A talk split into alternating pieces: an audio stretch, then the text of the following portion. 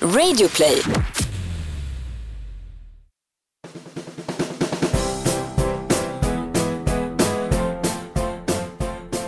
Hej och välkomna till Knoddpodden, en podd om barn förstås, men framförallt om oss föräldrar. Och i Knoddpodden så hoppas vi att du ska kunna känna igen dig och känna dig normal. Jag heter Michaela och jag är mamma till Vera som är åtta år och Edith som är fem. Jag heter Jeanette och är mamma till Polly som är fem år. Och Polly ligger hemma och hostar. Ja, hon hostar, hon låter som någon, eh, jag vet inte, så här, Alltså Nej, men det låter så här, nej men riktigt så här, djupt ner någonstans sitter en väldigt uh, harklig hosta.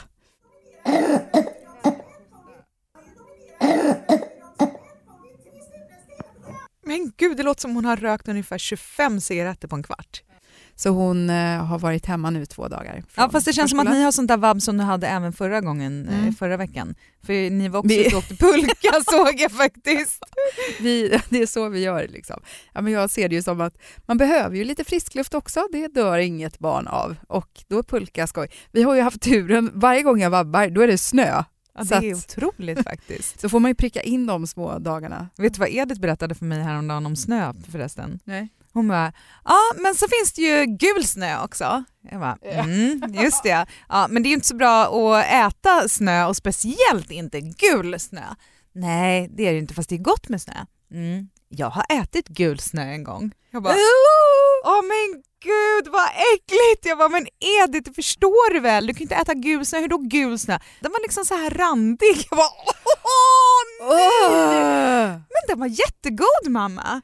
"Nej, men när gjorde du det här? Nej men på förskolan när vi skulle gå och åka skridskor. Bara, men du får inte äta snö överhuvudtaget och ska du nu göra det så kan du inte äta gul snö för det är kiss. Nej, det var inte kiss. För vet du vad min eh, förskolepedagog sa? Jag bara, nej. Hon sa att vitt plus vitt blir gult så det är någon som har hällt mjölk där. Det här är så ologiskt. Jag vet inte. Men hon måste ju ha ätit gul snö och det var kiss. Och så ta, sa den här förskolepedagogen antingen för att vara snäll mot henne eller för att hon inte ska komma hem till sin mamma och säga att hon ätit kiss så att hon inte ska fatta det. och sagt bara, nej men du vet Edith, vitt plus vitt det blir ju gult så det var nog bara någon som hade hällt mjölk som du åt. Men du, då vet jag något godare att stoppa i munnen. Jag, jag är ju lite så här hård mot mig själv och försöker hålla varje år att inte äta semla före februari. Nu är det så mycket, alltså det är så mycket semmelspam i eh, sociala medier. Jag har redan ätit två, två och en halv till och med faktiskt. Eh, men har du testat något av de här nya? Nej, jag är inte så mycket för sånt där. Jag tycker att en semla ska vara en semla och sen är jag inte så förtjust i grädde så jag tar dessutom bort hälften av grädden. Så typ den här tacosemlan eller vad sjutton det är som de har skrivit om nu, det är helt meningslöst för då skulle det bara vara hårda kex med mandelmassa. Det Ja. förtar det liksom. Och en stor klick grädde. Ja men grädden tycker jag inte om. Men precis, nachosemlan. Sen är det den här wrappen som kom för något år sedan. Mm. tror jag fortfarande finns också. Eh, och sen så finns den här kavlade som är någon brioche-semla som lite mer konsistensen av en croissant nästan. Jaha, du menar att brödet bara är Ja, annorlunda? precis. Det är en kalspadersemla. Nej, men det finns någon annan. Alltså, Aha. för kaspader är ju inte brioche med Nej, potatis. inte, men den är mycket eh, lättare. ja. Liksom, och... Någon sån variant. Och sen så var det ju någon som visade här, vi hade ju ett litet eh, möte här innan på redaktionen, eh, en falukorvssemla. Det såg ju ut kanske något av det värsta. Men jag minns att eh, en av de ti- tider i livet då jag varit som mest sötsugen, det var faktiskt när jag amma.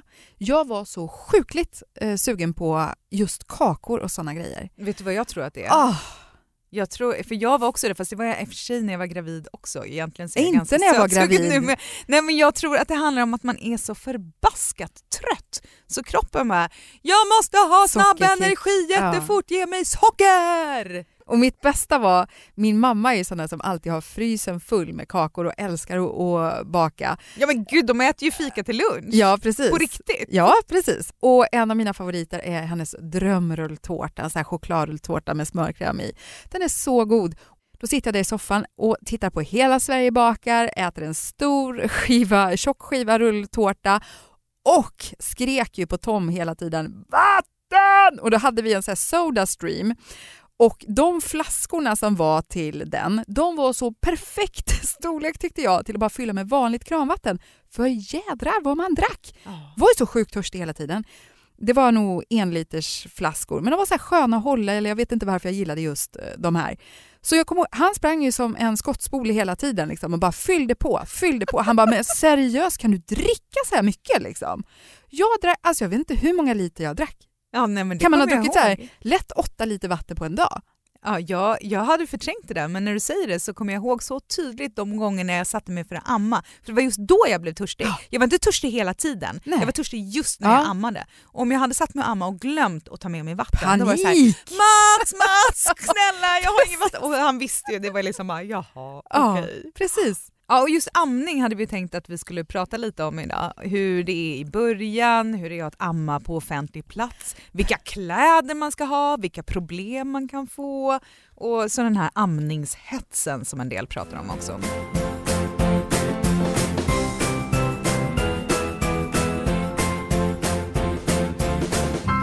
Återigen riktar vi ett stort tack till Branäs skidort som är Knoddpoddens samarbetspartner. Ja, alltså jag kan säga så här, mitt instaflöde det har liksom börjat peppras med just Branäsbilder faktiskt. Från familjer som antagligen inte orkar vänta ända till sportlovet då, för att få lite härlig skidåkning och framför allt riktig snö. Roligaste kommentaren tror jag faktiskt var en kompis som skrev igår, såg jag en helt fantastisk bild och så skrev hon, ja men det är som man blir avundsjuk på sig själv. Ja, Branäs är ett perfekt skidmål för oss sörlänningar får man väl säga. Kort väg till långa åk som det heter och mer tid i backen, mindre i bilen. Eh, ja tack! Ja, men du, jag står och kollar faktiskt här nu. Det poppar upp hashtaggar med ja, Branäs hela tiden och Aspen 9. Vad är det? Aspen 9, det är... Ah, men kolla här. Det är ett, ser ut som ett riktigt nice område med lite mer så designade hus man kan bo i. Ah. Men vill man bo mer traditionella stugor då kan man göra det också. Men här ser man ju verkligen så hur nära backen och liften som man verkligen kan bo. Äh, vad mysigt! Du vet vad, jag såg en drönarbild häromdagen också. Där kan Mm. man verkligen se vilket winter wonderland de har där just nu. Det är inte så himla mycket som slår kritvit snö mot en klarblå himmel, eller hur? Ja, du är som poet. Men de har kvällsåkning också om de man vill ha det. Ja. Alla dagar faktiskt, det är bra. Ja, det är grymt. Men du, ni är väl på väg till tops, upp till fjällen? Mm, vi är det. Kungsberget, det är en annan skidort som hör till Bradensgruppen faktiskt. Och dit bär det av för oss nu i helgen. Yes! Alltså jag ser så mycket fram emot årets första slalomåk, men det lär inte bli det sista. Gud, alltså nu längtar jag med. Ja, tack igen Branäs för att ni är Knoddpoddens partner. Och vill man läsa mer om de här svenska alperna som älskas av såväl nybörjarfamiljer som skidproffs både i backen och på längden, ja, men då kollar man in branes.se. Jag kommer ihåg, eh, om man tar det från början, den där känslan när man är på BB, man har ett litet barn i sin famn och eh, liksom, plötsligt ska det bara fungera med amningen. Liksom. Bara, Men vänta, nej, jag, jag, ursäkta, jag tror inte jag har någon mjölk i mina bröst här. Och så kommer det en barnmorska och bara så här, så kom igång nu, för det är liksom bara så här, de trycker dit och visar ganska, klämmer tag och visar så här, in med det i munnen nu på barnet och nu ska det börja. Och så bara, alltså så har man det. Alltså, Jag kommer ihåg, det är så konstig känsla bara så här. Men jag har inte känt att det liksom har runnit till någonting här. Nej, och den konstiga rinna till-känslan som sen kommer. Inte den, fick inte du den? Nej. Jo, Vadå? åh men gud. Vadå att du kände hur de fyllde upp? Eller Ja, vadå? alltså när Nej. typ barnet skrek, alltså precis i början innan det gick att kontrollera, de första månaderna skulle jag säga. Så när Vera eller Edith skrek, då kunde jag känna det bara whoop! Bara, det var en sån här, ja men verkligen rinna till-känsla i bröstet. Nej, men jag minns att de kunde bli, när det är så här, till exempel när man går och känner så här, oh, men gud nu måste jag släppa på trycket här, nu måste jag bli ammad. Nej men alltså nu måste jag få amma loss, vad säger man? Nu måste jag få ja, Tömma. tömma mig. Den liksom känslan. Men, Ja, lite det, är du väl ett menar? Tryck. Nej, Ja. nej, nej, jag menar att det bara man kände att nu rinner det till. Åh liksom. herregud. Men vad då läckte du aldrig? Inte så mycket alltså, men eh, jo lite grann. Men inte så där som jag har hört en del och att, eh, ja. Ja, de här eh, bröstpadsen eller vad de kallar men för, det var ju min bästa vän. Jo men sådana gick jag med ändå och fy vad de luktade illa. Fy, gammal, gammal mjölk. Gammal, men lite surt sådär. Men kom det igång för dig från början då, Jeanette? Jo, men det gick faktiskt ganska bra vill jag minnas. Så här, jag satt där helt förvånad, och fattade ingenting. Liksom. Bara, Oj, det här funkar tydligen. Kroppen sköter sig själv. Men det är klart att ibland kunde man känna så här, att någonting var lite svårt eller man var orolig. Så här, bara, får hon verkligen i sig? Funkar det som det ska? Och då var det så skönt när man var kvar de där första dagarna på BB och bara kunde så här, ding, ringa på klockan så kommer det en barnmorska och hjälper till. Och de, det är precis som de hanterar ditt bröst som det är en, ja, inte vet jag, någon så här eh, mojäng liksom. De bara tar ett rejält tag, bara så, tryck in det här och så så och så barnet tryckte hårdare emot och bara nu ska du se att det kommer. Man bara okej, okay. vänta det är min kropp du tar i men ja. Nej men så det tyckte jag kändes bra. Hur var det för dig? Jo men det, jag hade nog absolut inga förväntningar. Jag hade inga förväntningar på att det inte skulle funka eller att det skulle funka utan det var bara någonting som jag inte hade tänkt på. Mm. Men det gick bra med Vera men någonting som de sa till mig på BVC som jag i efterhand kan störa mig lite på mm. det var att de sa så här, ja men var väldigt försiktig med att flaskmata henne. Tre första månaderna då ska hon bara helammas. Annars är det så lätt att hon vägrar bröstet. Mm. Och man är liksom förstagångsmamma och man bara ja så måste det vara för så säger de. Och det kanske stämmer för många, vad vet jag. Men mitt tips är ju verkligen att man kanske inte gör det. Nej. För vi gjorde det med Vera, sen när vi väl ville ge henne flaska för att då ville jag att Mats skulle kunna ge Vera mat också, mm. eller Mats ville det. Eh, då fick jag ju pumpa ut för vi vägrade ersättning för det skulle man ju inte heller ha. Det sa mm. de på BVC mm. var ju inte riktigt bra. Det går ju bra men det är inte riktigt samma sak. Du vet när, mm. Då får man känna men gud jag måste göra det bästa för mina Så jag satt där och hetspumpade och så skulle han ge henne flaska och hon vägrade och hon vägrade. Då var det vägrade. tvärtom, då ville hon inte ha flaskan. Nej, och vi höll på, jag överdriver inte om jag säger månader för ja. att hon skulle få och till slut så tog hon flaskan.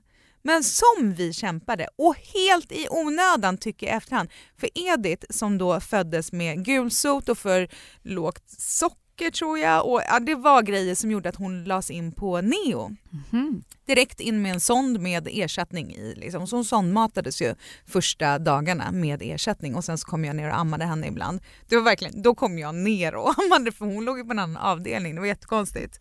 Men efter det så hade ju då hon hade ju redan fått ersättning det var ju för sent att göra någonting annat. Så, Jaha, vadå, så hon ville inte överhuvudtaget? Hon ammade och hon Jaha. fick flaska. Så vi Jaha. körde dubbelt. Men jag menar, hon hade ju redan fått det på sjukhuset och då mm. tyckte vi så här, ja men nu är ju det redan kortet spelat så nu, nu kör vi vidare så här. Mm. Och det är det absolut bästa vi har gjort och det skulle jag rekommendera alla att göra. Så släpp den där eh, måste, måste, måste amma, får inte ge ersättning, inte flaska. Alltså det var det absolut bästa som kunde hända. Men jag kommer också ihåg eh, i början, det var inte en lång tid, men det var en kort och intensiv tid där det gjorde otroligt ont ett tag. Vi kom in lite på det också faktiskt med amning överhuvudtaget när vi hade Josefin Crafoord med oss här för två veckor sedan och pratade förlossningar. Men vi kan ju lyssna lite på när vi pratar amning då också. Och sen så vill jag bara också flagga för det här med eh, eh, ammandet. För det var ju ingen som sa något till mig om heller första gången. Att det faktiskt gör jävligt ont i början när man ska amma. Bröstvårtorna blöder och grejer. Alltså det... Mm. det var det ingen som sa. Men eh, just amning, jag kommer ihåg, alltså det gjorde så ont under mm. en period, ganska kort period ändå. Så här, att varje gång som hon skrek och bara nu vill hon komma och äta. Ja.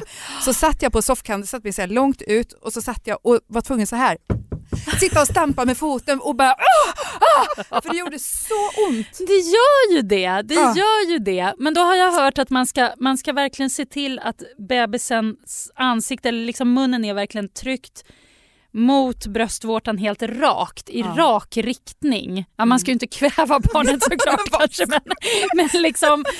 Äh, men den, det, det, bara, jag tror att just hade man varit förberedd i alla fall, om ja. man visste ja. ja. men det här kommer bli lite tufft. Ofta är ju det, det som gör att saker och ting blir enklare. Så Precis, att, man är mentalt förberedd. ja.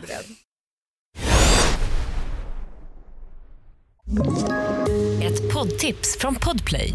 I fallen jag aldrig glömmer djupdyker Hasse Aro i arbetet bakom några av Sveriges mest uppseendeväckande brottsutredningar. Går vi in med hemlig telefonavlyssning och, och då upplever vi att vi får en total förändring av hans beteende. Vad är det som händer nu? Vem är det som läcker? Och så säger han att jag är kriminell, jag har varit kriminell i hela mitt liv men att mörda ett barn, där går min gräns. Nya säsongen av Fallen jag aldrig glömmer på Podplay.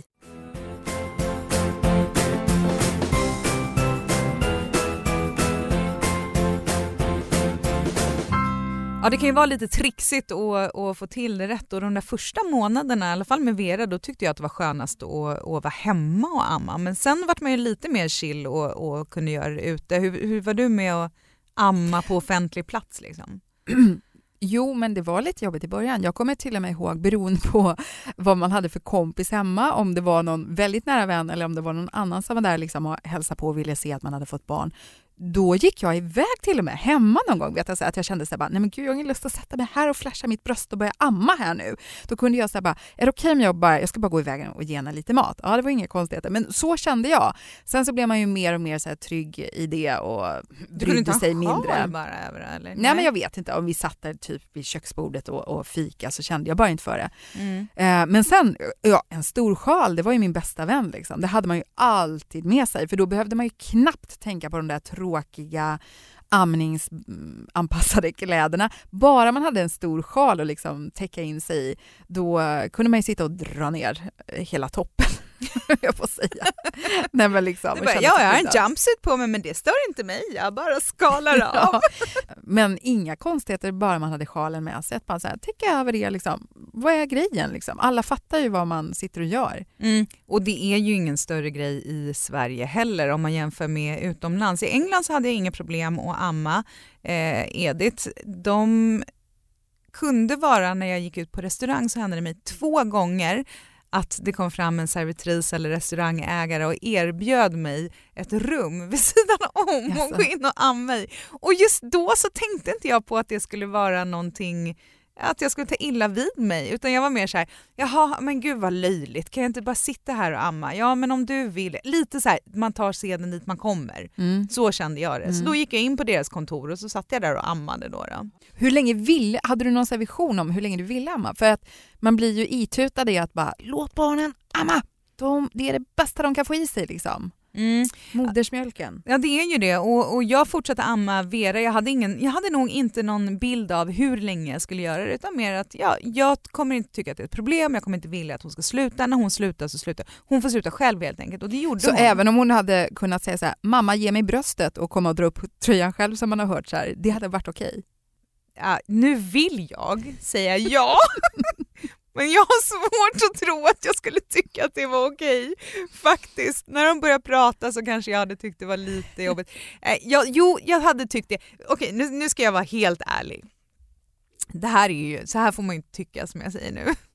Jag tycker ju att när de är så stora så är det helt okej att amma och jag skulle kunna amma mina barn även om de kom och drog upp tröjan hemma. Men i det läget så tycker inte jag att man behöver sitta ute och amma. En treåring kan man liksom säga till att det, ta en mandarin.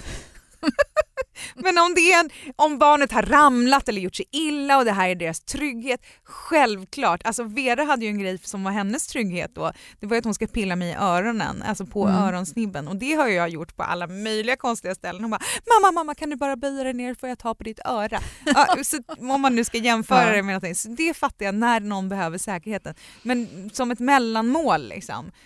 Det finns ju annan mat som, som funkar då. Det hade jag inte gjort. Men Vera ammade jag till hon var ett ungefär och då mm eh, ammade jag henne bara på kvällarna i slutet när hon skulle sova och det var som att hon var inte så intresserad av det där. Hon mm. såg lite mm, och så drog hon undan och du vet ju hur skönt det är när de har fått tänder också och så, mm, och så drog hon huvudet åt andra sidan för det hände någonting där. Man bara aj okej nu har jag sår där också. Och någonstans där så tyckte jag att nu är det dags att sluta. Mm, och med, med Edith då? Edith slutade tidigare, hon slutade bara. Mm. Det var också på samma sätt, hon var helt enkelt inte intresserad längre. Jag mm. kommer inte exakt ihåg när det var, men säg att hon var tio månader. Jag minns eh, att jag tror jag hade en ambition att jag ville nog amma så här ett år. Att eh, jag fick för mig att det, det var bra. Liksom. Gjorde du det då? Nej, det blev ju inte så för att Polly var ointresserad när hon var runt nio månader. Jag kommer ihåg det att jag, man, dra, man, man, man försöker ju ändå så här det är mysigt att amma, men man är ju också lika, lika också praktiskt som det är så är det ju också ganska jobbigt eh, efter ett tag, liksom, hålla på med det här eh, anpassa sig med kläder och bla bla bla, allt det där. Eh, sen är det ju alltid skönt att veta att man har maten med sig så att säga, liksom, att eh, det finns eh, där man är. Men eh, sen väljer man ju också att dra ner kanske så här, bara, nej nu ska vi nog börja med bara kanske på morgonen och kvällen. I alla fall gjorde jag så. Mm. Och sen när hon var runt nio månader, då var det precis det här att bara, mm, nej. Och jag, jag kommer ihåg att jag fick som en konstig känsla, att det var nästan så här som på en dag, att jag bara, nej men gud, nu blir det nästan så här en konstig situation att jag försöker så här, trycka in mitt bröst i ett barns mun som inte vill. För att jag eh, tror att jag var lite lat och tyckte så här, men det är så skönt, då kan man dra ut den här morgonrutinen lite. Liksom. Att när man har gått upp så kan man ligga och ta det lite lugnt i soffan kanske. Mamma kan få titta på någon serie eventuellt. Och så kan barnet här ligga och amma lite grann och så på morgonen. Eh, men det ville inte Polly, så eh, det var liksom slut på det efter ungefär nio månader. Men kläderna som ni sa, det var ju verkligen en mardröm tycker jag. Mm. I, med andra barnen så märkte man ju att man kan ju faktiskt ha vanliga linnen och dra ner eller Mm. urringade tröjor eller skjortor som man knäppa upp. Men det finns ju väldigt många speciella saker som man kan öppna upp på alla möjliga konstiga sätt som man knappt förstår. Liksom. Ja. Men eh, jag köpte mycket amningslinnen, eller mycket, men några stycken. Det tyckte jag nog var det bästa. För då kände jag att jag kunde ha nästan vad som helst på mig. Och är jag tvungen att ta av mig det här, ja men då har jag linnet under och sen så här lite, ja, man knäpper enkelt loss uppe vid eh, eh, vad heter det? Uppe vid axelbandet, ja, det kan jag Axelbandet, verkligen bara tipsa om också. och Sådana hade jag och så hade man en vanlig skjorta eller en cardigan eller skjutsingen. Man kunde ha Vad en t-shirt som som, man kunde dra upp och så kunde man Precis. släppa ner. Exakt.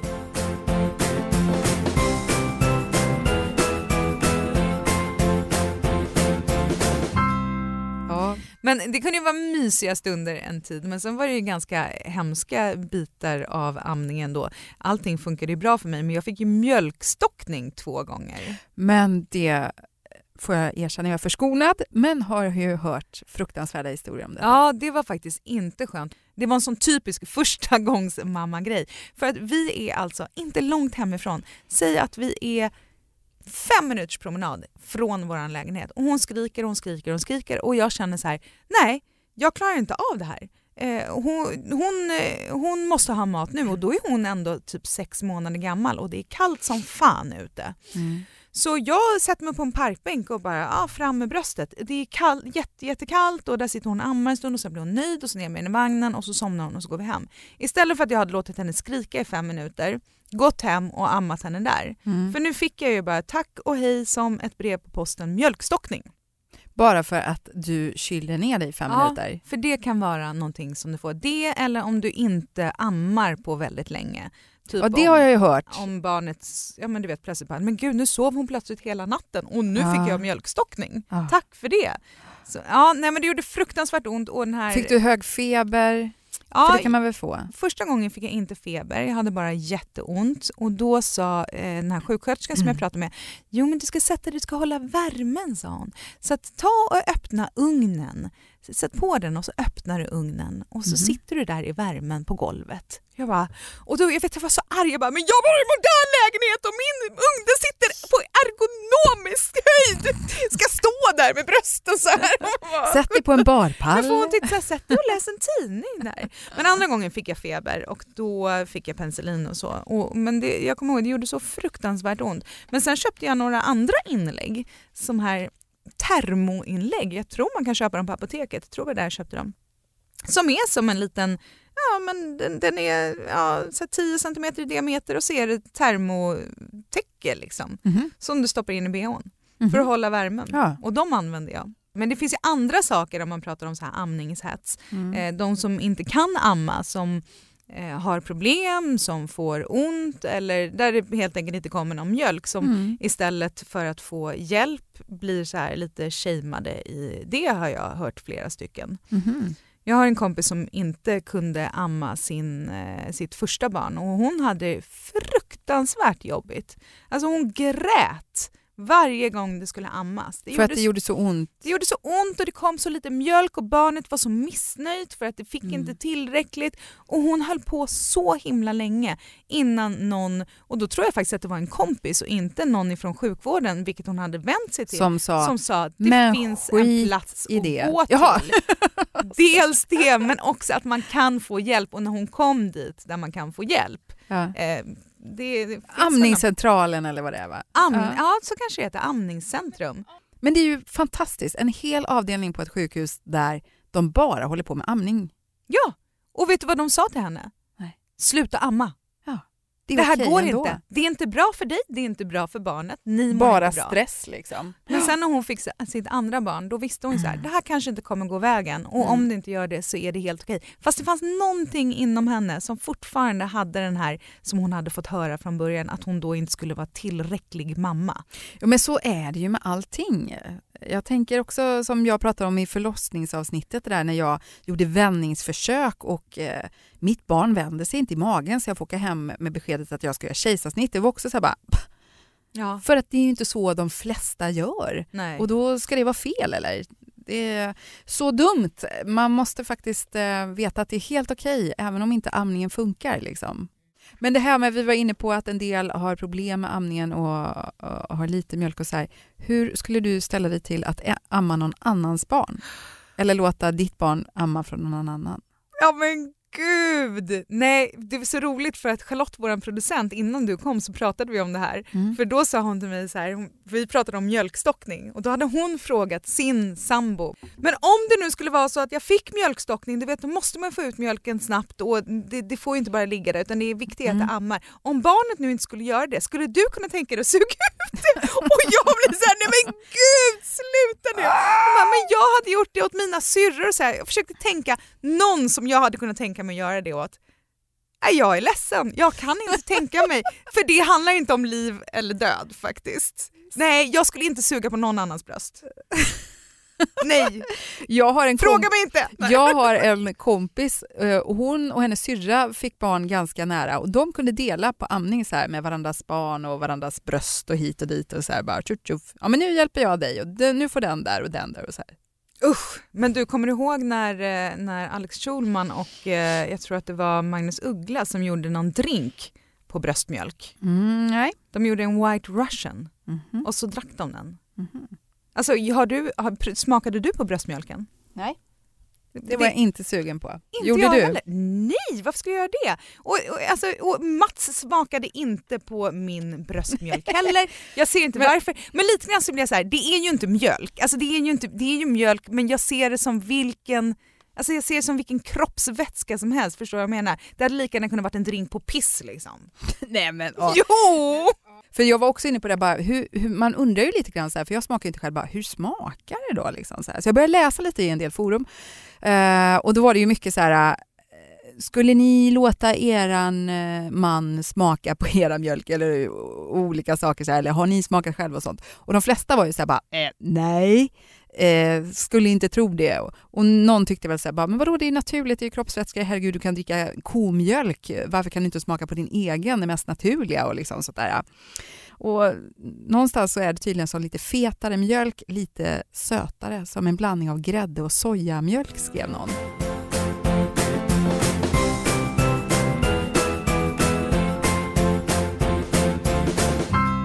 Knoddpodden finns ju på eh, Instagram också som Knoddpodden och eh, vi tänkte faktiskt att vi skulle ringa upp en av våra Instagramföljare Mm. som har Instagramnamnet Emelie Linnea Caroline.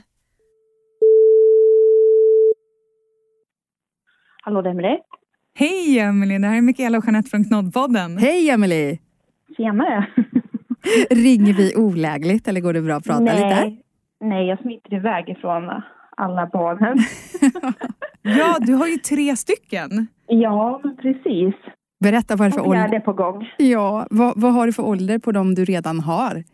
Eh, Tove är ju min eh, förstfödda. Hon blir åtta nu i april. Mm.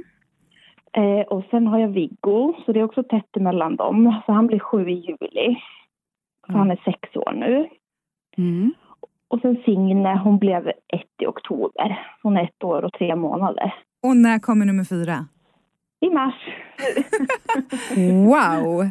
Det känns som att du kommer ha att göra, eller du har redan nu att göra.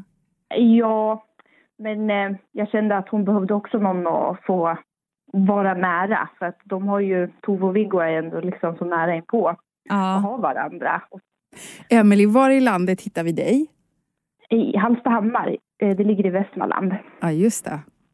Men du, Emelie, det låter ju som vi har hamnat rätt här då när vi pratar lite amning idag. Har du eh, ammat alla dina barn hittills? Ja, jag har ju det. Eh, jag försökte allihopa och jag är positiv även kring det nu. Eh, men det gick inte så bra. Eh, Tove och Viggo fick kolik. Jaha. Ja, så vid fyra veckor fick Tove och då, var, då ville hon äta hela tiden. Sen blev hon inte tillräckligt mätt. Så hon gick inte upp i vikt heller ordentligt. Och vad jobbigt. Ja, och samma med Viggo. Han fick svår kolik istället när han var två och en halv vecka gammal. Vi Oj. fick till och med åka in till barnakuten för att han eh, liksom nästan krampade i magen hela tiden. Fyra. Så det funkade inte där heller. Det blev, bara en jättestressad situation. Så att han, man ville ju göra han nöjd men det gick inte att få han så nöjd som man trodde. Liksom. Men kunde du ersätta då och flaskmata dem också? Och... Exakt. Och då höll han sig lite längre mätt än vad min mjölk var. Mm. För det, jag blev stressad själv och det kan göra så att mjölken blir lite tunnare. Hur var det att ha kolikbarn måste jag bara fråga. Jag har hört det ska vara så. Eh. Man, alla tror ju att, de, att man har ett kolikbarn själv. Det trodde jag med min första. För Ja. hon grät och skrek och jag bara, det måste vara Mm. magen. Jag provade allt, Ja. babymassage och så här. Men det är ju ingenting mot kolik på riktigt, eller hur? Nej, det är det verkligen inte. Det, det är jättetufft när de har de här koliktimmarna som man säger. Eh, De har ju en viss tid under dygnet. Men gick det bättre Ja. med, med din eh, tredje Signe då? Va? Det var precis som att få... jag, jag frågade min väninna, liksom, hon, hon var ju så lugn så jag sa det, men gud, är det något fel på henne? Hon på väg att bli sjuk tro. För att jag var ju liksom inte så van att ha ett, ett barn som sov de timmar man ska sova. Nej. Så att det var ju också en, en helt annan omställning. Och um, det var skönt. Så din kompis bara, nej hon är inte sjuk, det här är en Ja. vanlig bebis. Vilket är ditt bästa amningstips helt enkelt? Du som ändå har ammat tre barn med både framgång och motgång. Mm. Jag tycker definitivt man ska känna efter vad man själv känner i sin egna kropp. Man ska inte känna sig press över vad kanske BVC säger eller någon annan säger utan du ska liksom du ska känna efter själv vad du och bebisen mår bra av. Så att annars känner man sig antingen misslyckad eller så blir man bara stressad. Mm. Emelie, tack för att vi fick eh, Ja. slå dig en signal. Tack så jättemycket själva. Det var kul att få vara med. Ja, tack för att du ville vara med. Fjärde gången gillt snart alltså i mars. 9 mars är det. Ja, härligt, det är bra. Ja. Hon får hålla ut lite lite till. Hon säger nu, nu har jag redan bestämt att det är en Ja, flicka du ska ha. Förstår du? Ja. 15 mars är Edith född. Det är ett bra datum. Ja, det är det. Ja, men då så. Ja, så ser det kanske blir då. Ja, precis. Du, lycka till och tack snälla för att du var med. Tack snälla själva och ha det så bra. Ja, detsamma. Detsamma. Hej! Hej, då. Mm. Men bra, bra tips att man utgår från sig själv. Man ska inte sitta och lä läsa och lyssna på bara vad andra tycker och säger. Nej, Eller hur? precis. Då blir det oftast bäst.